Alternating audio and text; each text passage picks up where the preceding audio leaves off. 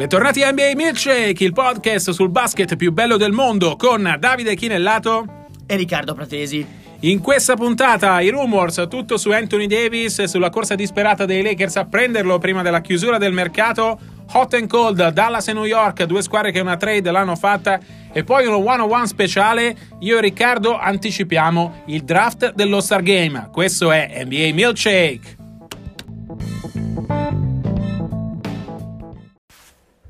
Questo è il rumor, la voce della settimana, restiamo sempre lì Riccardo, Anthony Davis, la sua voglia pubblica ormai da dieci giorni di lasciare i New Orleans Pelicans, le novità di questi giorni, ricordiamo intanto che il mercato chiude uh, giovedì alle 21 ore italiana, le ultime novità sono uh, che il suo agente ha lasciato trapelare ai Pelicans una lista di squadre preferite, Los Angeles Lakers, New York Knicks, Milwaukee Bucks e Los Angeles Clippers. Ovviamente è un modo carino per dire che vuole andare ai Lakers perché le altre tre non hanno più niente da offrire e soprattutto Lakers e Pelicans stanno parlando. Secondo Los Angeles Times sarebbe arrivata l'offerta monstra dei Lakers ai Pelicans, Brandon Ingram, Kyle Kuzma, Lonzo Ball, Rajon Rondo, Lance Stevenson, Michael Beasley, due future scelte al primo giro a New Orleans, dice ESPN, non basterebbe, vorrebbe almeno quattro future scelte al draft. La domanda ovviamente è una sola, Riccardo, Anthony Davis si muoverà prima del 7 febbraio, prima della trade deadline? Questo non lo so perché dipenderà da, um, dai Pelicans, dal front office dei Pelicans. Quello che so è che l'offerta che ha fatto Los Angeles è un'offerta da all-in, è un'offerta eh, enorme, non so se esagerata, personalmente la ritengo esagerata, ma comunque un'offerta enorme. È un azzardo, si può dire un azzardo esagerato o è comunque un azzardo che può essere legittimato da comporre la coppia Davis-LeBron, che è una coppia straordinaria. Chiaro che nel momento in cui venisse il raffreddore a uno dei due, avete visto cosa è successo con LeBron fuori a Natale per un mese, eh, è chiaro che gli altri, con, con, due max di questo tipo, anche se tu riuscissi a mettere dentro il famoso terzo max in estate, poi fai, fai gli altri 13 um, eh, contratti a roster, eh, perché ricordiamo i contratti a roster sono 15, se hai tre contratti max di questo tipo qua, cioè 12 contratti a roster e diventano tutti minimi salariali o uh, giù di lì. Sarebbe qualcosa di molto simile a quello che i Miami Heat fecero quando misero insieme LeBron James, Dwayne Wade e Chris Bosh. Um, tra l'altro, tre, le tre star di quella Miami accettarono uno sconto sul massimo salariale, situazione che non si ripeterà ai Lakers, a meno che eh, anzi, la terza star dovrà, se vorrà uh, venire ai Lakers, accettare uno sconto perché in questa maxi offerta Los Angeles assorbirebbe anche il contratto di Solomon Hill, pesante, quasi 13 milioni nella prossima stagione. È chiaro che si può usare la stretch provision per tagliarlo, ma la stretch provision lascia un dentello nel salary cap, più alto è, meno i Lakers avranno da offrire a una star. È un'offerta da all-in, giustamente come dicevi tu Riccardo, secondo me è esagerata, proprio perché va a intaccare la possibilità dei Lakers di prendere un terzo grande fenomeno la prossima estate. No, non solo, ma se davvero Uh, i Pelicans l'avessero accettata e non l'hanno accettata, priverebbe completamente di una point guard uh, per il resto della stagione i Lakers. Questo significa che an- si troverebbero a inseguire i playoff di rincorsa, perché adesso sono a una gara e mezzo,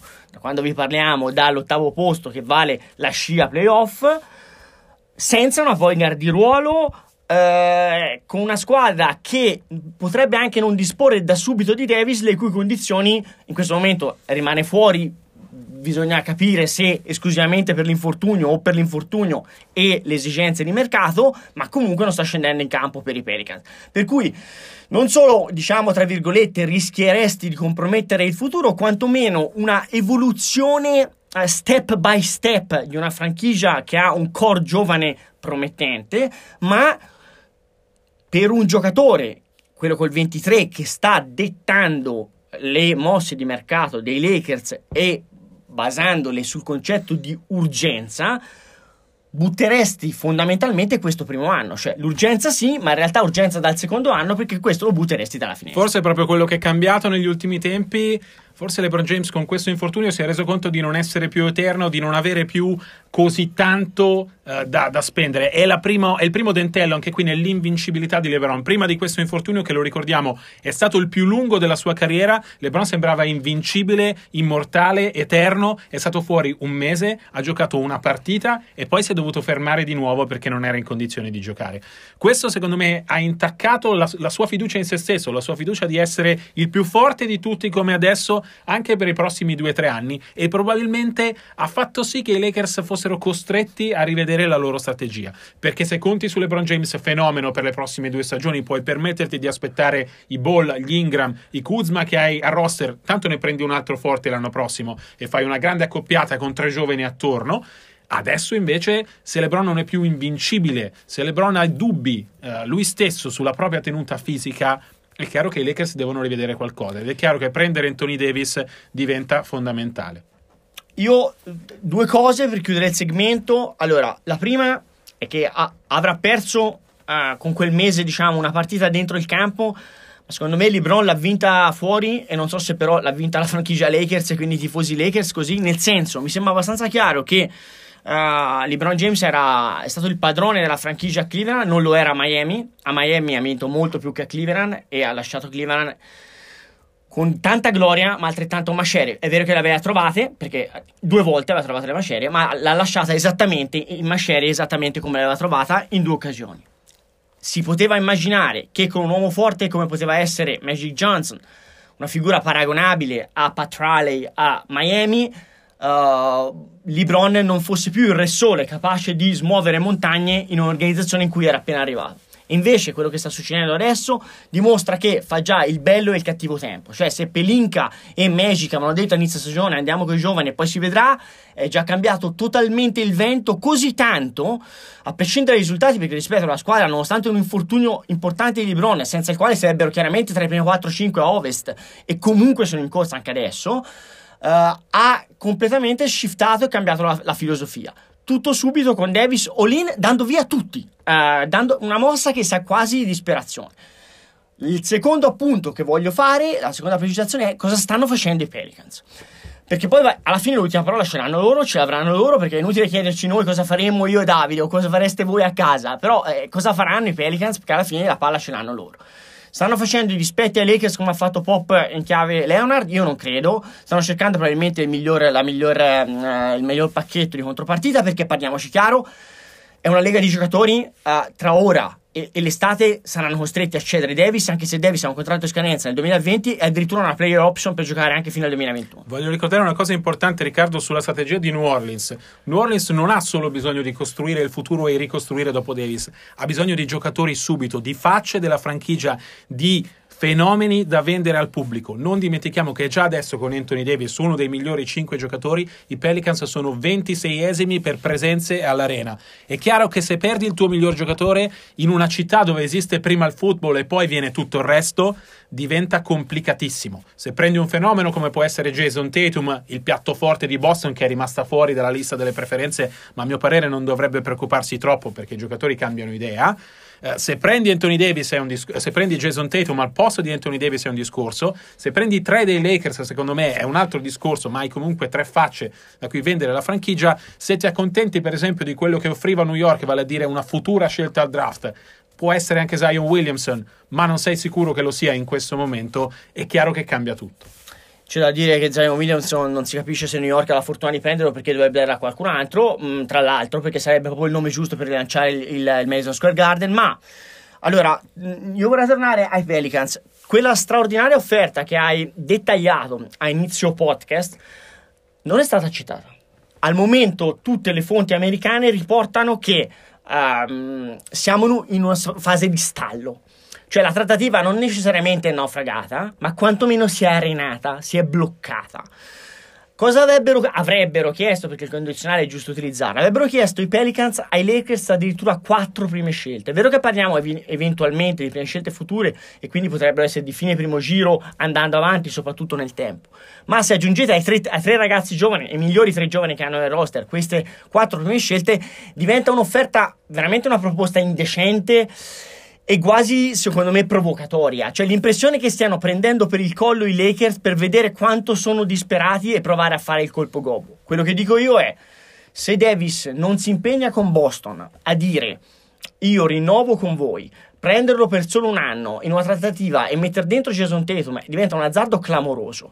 Un azzardo che Danny Ainge ha dimostrato di non voler fare in passato per molto meno per Paul George e Jimmy Butler, quando andò all-in per un giocatore free agent eh, come Gordon Hayward, eh, dandogli la luna in termini economici eh, finanziari, pur di non rischiare di fare un prestito o diciamo eh, un affitto di un giocatore come Paul George, parliamo di un grande giocatore che sta vivendo una stagione da MVP, o di Jimmy Butler che l'anno scorso è stato terzo miglior quintetto NBA, proprio per non rischiare di perderli perché no, non sapeva e in quel caso non lo sapeva, Davis ha fatto sapere tramite il padre direttamente e lui in maniera indiretta che non vuole prolungare con Boston. È vero, e io, e io, credo che, l'ho raccontato in 30 su 30, ho vissuto sia il clima alle partite eh, di, di New Orleans, dei Pelicans dal vivo, sia il clima alle partite a Boston in un anno possono cambiare tante cose. Chi vive la mistica del Garden a Boston uh, può assolutamente cambiare idea, una mentalità vincente, una grande tradizione, un grande pubblico, un grande coach, delle prospettive di vittoria immediate e importanti.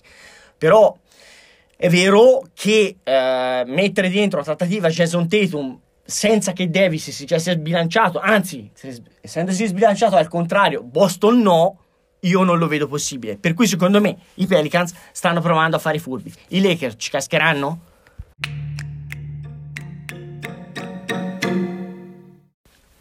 Hot and cold, la squadra calda e fredda della settimana. Viaggiamo tra Dallas e New York, Riccardo. Uh, due squadre che una trade l'hanno già fatta in questo finestra di mercato così scoppiettante.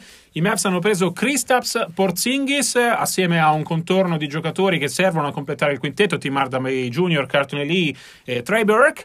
New York ha ceduto il suo uomo franchigia in cambio di uh, Dennis Smith Jr., uh, Wes Matthews e DeAndre Jordan, due tra l'altro che sembrano destinati al mercato dei buyout. Soprattutto ha aggiunto due future prime scelte alle prime due disponibili di Dallas. Porzingis ieri è stato presentato ai Mavs, Mark Cuban ha detto ho fatto un errore in passato, ho fatto separare la coppia Dirk Nowitzki e Steve Nash, non commetterò lo stesso errore con questi due, resteranno con noi per i prossimi vent'anni. Anche qui la domanda da 100 milioni te la faccio, poi magari ti rispondo anch'io, chi ha vinto questa trade? Hanno vinto entrambe, mm, se devo espormi, ha vinto un pochino di più Dallas eh, per questo motivo. Allora, ehm, ammesso e non concesso, ma ammettiamo che Porzinghi sia sano, perché voglio immaginare che Dallas sia presa le proprie precauzioni prima di eh, dare il via a una trade di questo tipo, ufficializzarla. Ha due ragazzi giovanissimi, eh, l'asse, come ha detto uh, Cuban, esasperando il concetto per i prossimi vent'anni. Due ragazzi bianchi, due ragazzi internazionali, come appunto erano Nash e Novitsky.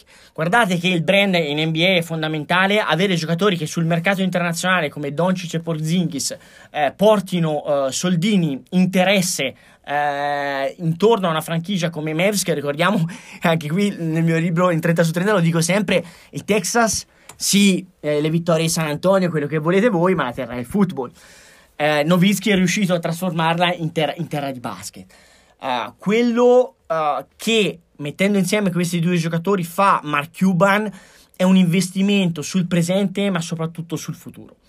È vero che hanno speso tanto eh, perché le prime scelte sono importanti, perché comunque Danny Smith una volta verificato che fosse incompatibile con Doncic l'hanno ceduto, era stato un, un investimento di lotteria dei Mavs nel recente passato, dell'anno prima, però secondo me se Porzinghi sta bene, sono giocatori che sono complementari l'uno con l'altro e che riporteranno non solo sulla mappa dell'NBA Dallas, ma la faranno diventare, visto che Cuban è uno dei proprietari più amati perché tratta giocatori come sultani, una meta desiderata da tutti. L'altra faccia della medaglia di questa trade, ovviamente New York, una squadra che si è separata dal suo miglior giocatore, Porzingis, da quello su cui voleva costruire il futuro e ha cambiato completamente piano. Dennis Smith Jr. È, eh, sarà sviluppato da qui a fine stagione come il centro del nuovo progetto Knicks, però New York ha nella testa tre cose. La scelta propria, al draft 2019 con cui spera di pescare altissimo, diciamo tra le prime tre, ma il sogno segreto dei Knicks ovviamente è la numero uno, Zion Williamson. Neanche tanto segreto. E soprattutto ha lo spazio salariale per prendere due grossi free agent in estate. I primi nomi sulla lista dei Knicks sono quello di Kevin Durant e di Kyrie Irving. Irving tra l'altro è già stato al Garden dopo la trade di Porzingis, We Want Kyrie si sentiva dalle tribune del Garden. È un progetto ambizioso di New York, è un progetto con tante incognite, è un progetto che New York ha detto di sentire di fare perché ha percepito in Porzingis la scarsa volontà di impegnarsi dopo questa stagione. Ricordiamo che Porzingis sarà restricted free agent a fine anno, che può firmare un quinquennale da 160 milioni di dollari, che ha detto ai Knicks che non voleva firmarlo, voleva giocare per la qualifying offer e che non giocherà per tutto il resto della stagione ancora per la rottura del crociato da cui ormai è passato un anno. Ricordiamo se accetta la qualifying offer praticamente diventerebbe free agent dopo 12 mesi. Ma soprattutto diventerebbe unrestricted, quindi senza più restrizioni. Tra l'altro una qualifying offer molto bassa di 4 milioni e mezzo perché uh, Porzingis appunto ha giocato troppo poco. Uh, è il grande dubbio di Dallas la salute di Porzingis New York ha fatto un azzardo che secondo me eh, si rivelerà azzeccato solo se arriveranno i due grandi fenomeni. Non basta Zion Williams. Allora, secondo me si parte da mm, lato Knicks si parte da un concetto. È stato un errore, un peccato capitale aver logorato i rapporti corpo Zingis. È chiaro che vanno sentite entrambe le campane, Perry insomma, ha fatto presente di recente tutti i motivi di malumore, la cronologia dei malumori del lungo europeo. Sicuramente le colpe stanno da entrambe le parti. Fatto sta che era un capitale di franchigia, quello più importante, in una franchigia che non ne ha altri e se lo sono depauperato. Una volta però che i rapporti erano diventati con, così conflittuali che non, erano, non si potevano essere riparati, secondo me è una buona trade. È una buona trade perché hanno ottenuto parecchio in cambio. Secondo me Smith è un buon giocatore, a New York potrebbe far bene, tra l'altro. In tutto questo le, le, le, le scelte che hanno ottenuto sono importanti. Però i free agent, un conto è dire che il mercato della grande mela è un grande mercato, ma lo è da sempre e, e, comunque non è che sono sempre arrivati di recente, al di là di Melo che poi non ha funzionato, grandi nomi. Io dico che il più probabile tra tutti rimane Kemba Walker. Eh, la suggestione Durante esiste, ma secondo me i Knicks al momento non sono i favoriti.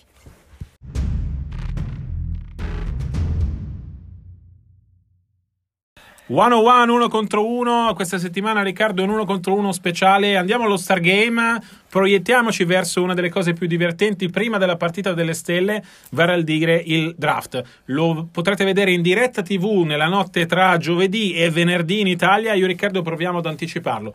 Vi ricordo brevemente le regole. Due capitani LeBron James e Giannis Antetokounmpo. Io faccio LeBron Riccardo farà Giannis. Uh, le chiamate ci sono tre giri del draft il primo giro è quello con i titolari, quindi Steph Curry, Kevin Durant, Joel Embiid, Paul George, James Harden, Kyrie Irving, Kawhi Leonard e Kemba Walker chiama per primo LeBron James in quanto più votato dai tifosi. Secondo giro con le riserve, le ricordo, la Marcus Aldridge, Bradley Beal, Anthony Davis, Blake Griffin, Nikola Jokic, Damian Lillard, Kyle Lowry, Chris Middleton, D'Angelo Russell che prende il posto di Victor Oladipo, Ben Simmons, Clay Thompson, Carl Anthony Towns, Nikola Vucevic e Russell Westbrook. Chiama per primo Giannis Antetokounmpo, quindi chiamerà Riccardo. Terzo giro, le aggiunte speciali, i due grandi campioni che probabilmente chiuderanno a fine di questa stagione, Dirk Nowitzki e Dwayne Wade. Chiama per primo LeBron James. Riccardo, cominciamo allora questo draft. Ricordo che ovviamente i due capitani, LeBron e Giannis, saranno i titolari e devono prima di tutto scegliere i titolari. Chiama LeBron James per primo con la prima chiamata, io faccio le veci di LeBron James e quindi uh, chiamo un giocatore che tra l'altro LeBron affronterà uh, giovedì sera, un giocatore con cui ha rotto in passato e con cui però ha detto che adesso le cose funzionano bene, vale a dire Kyrie Irving. Allora, io vediamo come posso risponderti. Sono Gianni, se chiamo chiamo un lungo spettacolare giocoso che secondo me è il più adatto per l'atmosfera dello Star Game, si chiama Joel Embiid e secondo me è personaggio istrionico perfetto per quello che si vedrà a Charlotte. Allora, Kyrie Irving con LeBron James, Joel Embiid con Giannis Antetokounmpo. Di nuovo LeBron James, vale a dire io, immeritatamente ovviamente, in chiamata. Vado a pesca di un altro sogno, eh, diciamo così, della free agency dei Lakers 2019.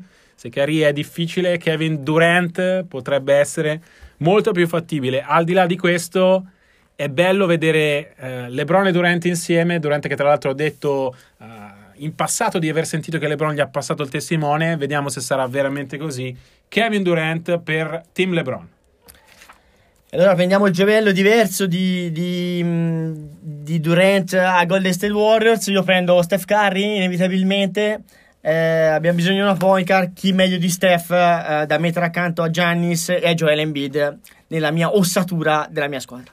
Allora, lunghi in giro, ovviamente tra i titolari non ce ne sono tanti, anche perché Riccardo Iannis ha chiamato subito Joel Embiid. Uh, Team LeBron ha già chiamato Kyrie Irving e Kevin Durant. Serve un altro buon giocatore di complemento. E eh, allo Star Game si difende anche, soprattutto se si vuole vincere. Credo che LeBron voglia vincere. Un buon giocatore di complemento in questa situazione che difende, mi sembra, Kawhi Leonard. Sì, ti passiamo la bugia buona perché di difesa allo Star Game si è intravisto giusto qualcosa l'anno scorso. Allora, tu prendi Kawhi, e allora siccome vuoi un two-way player, cioè diciamo uno che, che, difenda sui due lati del campo, io ti rispondo con un bel Paul George che sta vivendo una stagione da candidato MVP serio e credibile. E, mh, mm, diciamo che Paul George e Gianni Santatocumpo in ala mi sento discretamente forte, ecco. Decisamente sì, De- restano due giocatori per l'ultima chiamata di Team LeBron, James Harden e Kemba Walker. Avendo già una point guard come Kyrie Irving, la scelta non può che essere sul candidato forte al premio di MVP, vale a dire James Harden. L'ultima scelta ovviamente... E io di default mi prendo Kemba, non se ne avrà male Kemba perché insomma un... sarà l'eroe di casa. A Charlotte, vedremo ancora quanto ci starà, ma sicuramente sarà l'eroe di casa dei titolari, era quello diciamo col pedigree meno, meno importante, anche se a livello di college è, è riuscito a vincere il titolo trascinando Yukon eh, durante, durante il torneo NCAA. E allora, ricordiamo i titolari. Team LeBron ha chiamato Kevin Durant, Kyrie Irving, Kawhi Leonard e James Harden. Team Yannis, Steph Curry, Joel Embiid, Paul George e Kemba Walker.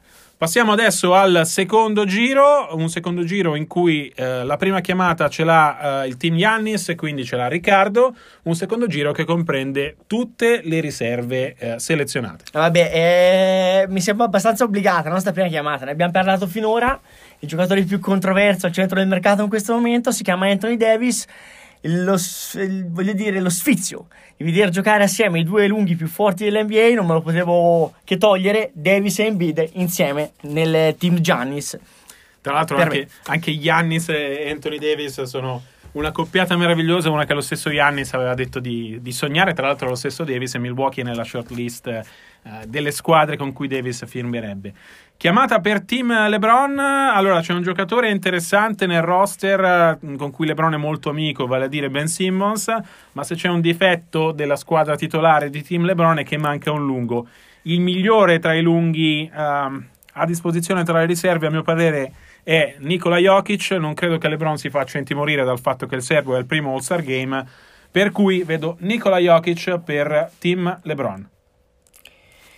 E io invece vado un, con un giocatore, insomma, c'è bisogno di, di, tiro, c'è bisogno in questa NBA perimetrale, non fa male un tiratore, poi un tiratore come Clay Thompson che sta zitto, fa canestro e magari difende anche la sua metà campo, perché no? E allora prendiamo Clay, lo mettiamo accanto a Steph e abbiamo gli Splash Brother in squadra.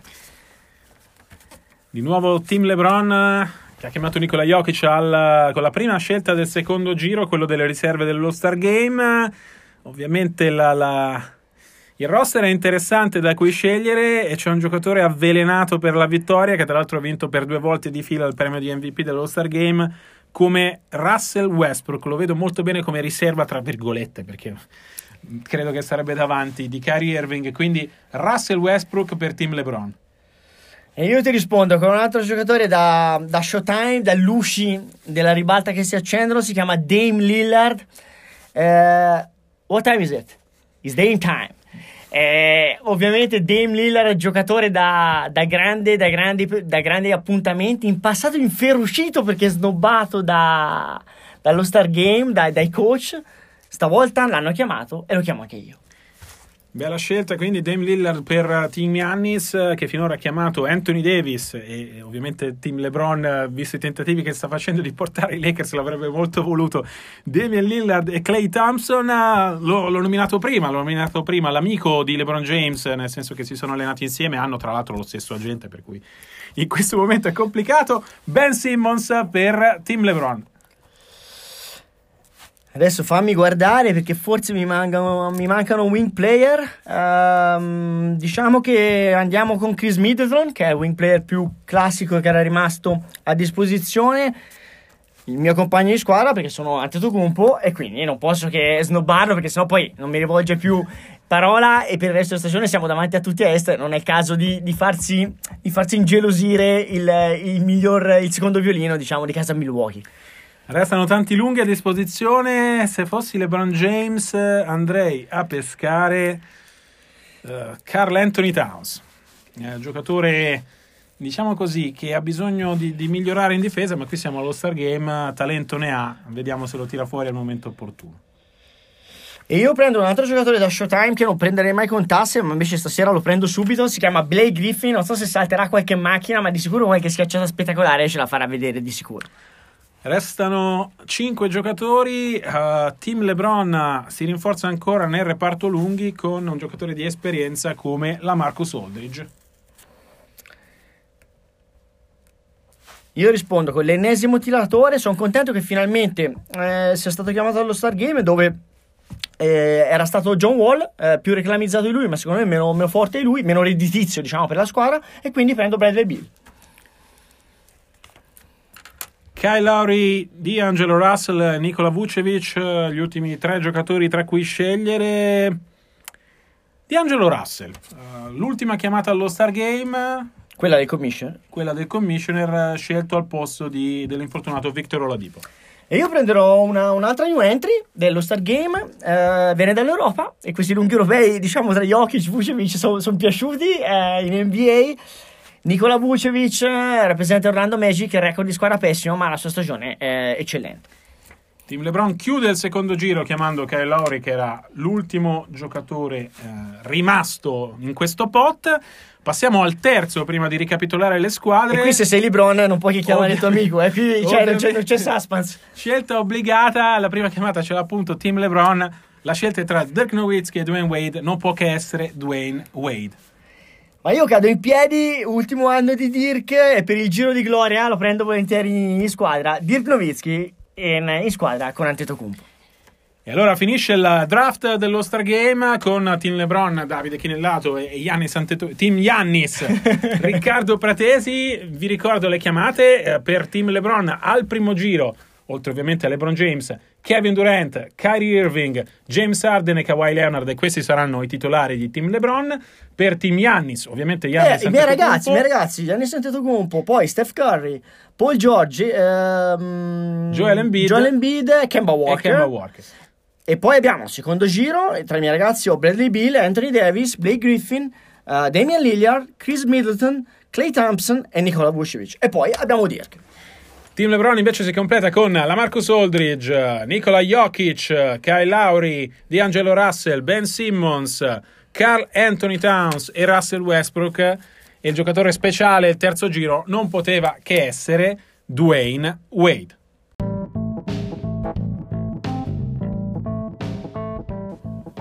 Si chiude qui la tredicesima puntata di NBA Milkshake Uh, vi diamo appuntamento a martedì prossimo e vi ricordiamo che potete seguire per l'attualità, per eh, tutte le notizie della trade deadline di giovedì, potete seguirci sui nostri profili Twitter, at di Chinellato, at rpraz75. Ci sentiamo fra una settimana, a martedì prossimo e buona NBA!